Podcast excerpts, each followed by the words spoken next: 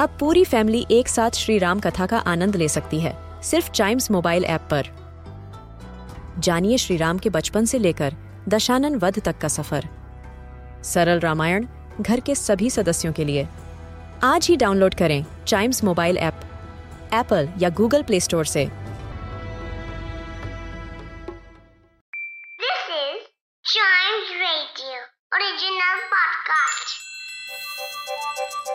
हर दिन की एक कहानी होती है।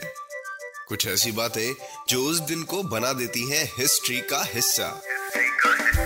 तो आइए सुनते हैं कुछ बातें जो हुई थी इन दिस डेज़ हिस्ट्री. आज के इतिहास में हम जानेंगे बैटल ऑफ़ प्लासी के बारे में। फिर हम बात करेंगे क्रिस्टोफर लैथम शोल्स के बारे में। कौन थे ये? इन्होंने क्या किया था आज के दिन? कि इतिहास के पन्ने में इनका नाम दर्ज हो गया। फिर हम बात करेंगे ऑल इंडिया रेडियो ब्रॉडकास्टिंग के बारे में। क्या है इससे रिलेटेड बात? बताऊँगा। फिर हम जानेंगे वायले पोस्ट और हेरल्ड गैटी के बारे में। इन्होंने क्या किया था आज के दिन? कि इन दोनों का नाम इतिहास के पन्नों में लिख दिया गया है। राइट? बहुत कुछ है बातें करने के लिए तो शुरू करते हैं। 1757 में बैटल ऑफ़ प्लासे हुआ था। प्लासे। उसको आज के टाइम पे पलाशी नाम की जगह से भी जानते हैं। ये एक विलेज है इन वेस्ट बंगाल और बैटल ऑफ़ प्लासी इस बैटल ने ईस्ट इंडिया कंपनी को जो ब्रिटिश रूल था उसको बंगाल पे कंट्रोल करने की पावर दे दी थी। 3000 British troops under Robert Clive इन्होंने 50,000 स्ट्रॉन्ग इंडियन आर्मी को आज हरा दिया था प्लासे में। और इसको बैटल ऑफ़ प्लासे 1757 के नाम से आज तक जाना जाता है। और इसके कुछ टाइम बाद ही इंडियन सब कॉन्टिनेंट म्यांमार और अफ़गानिस्तान पर भी सीज कर लिया था ब्रिटिश रूल ने। यस बढ़ते आगे 1868 में। क्रिस्टोफर एल शोल्स इन्होंने आज के दिन टाइपराइटर का पेटेंट अपने हाथ में ले लिया था। टाइप राइटर का पेटेंट हम तो भूल ही गए थे कि टाइप राइटर भी तो एक इन्वेंशन है। उसको किसी ना किसी ने तो इन्वेंट करा ही होगा। क्रिस्टोफर लेथम शोल्स वेल इन्होंने अकेले नहीं इन्वेंट किया, एक अमेरिकन इन्वेंटर हैं जिन्होंने क्वर्टी कीबोर्ड बनाया।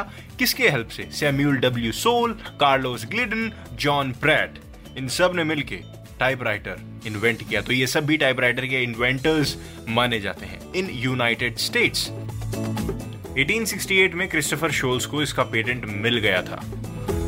बढ़ते हैं आगे 1927 में। All India Radio broadcasting service आज ही के दिन स्टार्ट हुई थी 1927 में। वेल well, अच्छे तरीके से स्टैब्लिश 1936 में हुई थी लेकिन एक उस लेवल तक जाने के लिए आपको एक शुरुआत तो करनी पड़ती है और ये आज ही के दिन से स्टार्ट हुई थी। और अभी इसको ऑफिशियली आकाशवाणी के नाम से भी आप जानते हैं। It's the national public radio broadcaster of India and is a division of Prasar Bharati बढ़ते हैं आगे 1931 में। वायले पोस्ट और हैरल्ड गेटी। ये दो नेविगेटर्स और एविएशन पाइनियर्स आज के दिन इन्होंने उड़ान भरी थी एक सिंगल इंजन प्लेन में वर्ल्ड को सर्कम नेविगेट करने के लिए। सोचिए, कितना ज़्यादा रिस्क है, आप सोचिए। इनमें से हैरल्ड गेटी को तो प्रिंस ऑफ़ नेविगेटर्स भी कहा जाता है। वेल well, इनकी मेहनत खराब नहीं हुई। इन्होंने रिकॉर्ड फाइनली बना ही लिया for aerial circumnavigation of the world flying a distance of 15,747 1931 में ये चीज़ बहुत बड़ी बात है। अभी भले ही लोग इसको नजरअंदाज कर दें लेकिन उस टाइम इट वॉज़ समथिंग इसी के साथ खत्म होता है Chimes radio this day's history का ये वाला एपिसोड मिलते हैं इसके अगले एपिसोड में। तब तक चाइम्स रेडियो के दूसरे पॉडकास्ट ऐसे ही एक्सप्लोर करते रहिए।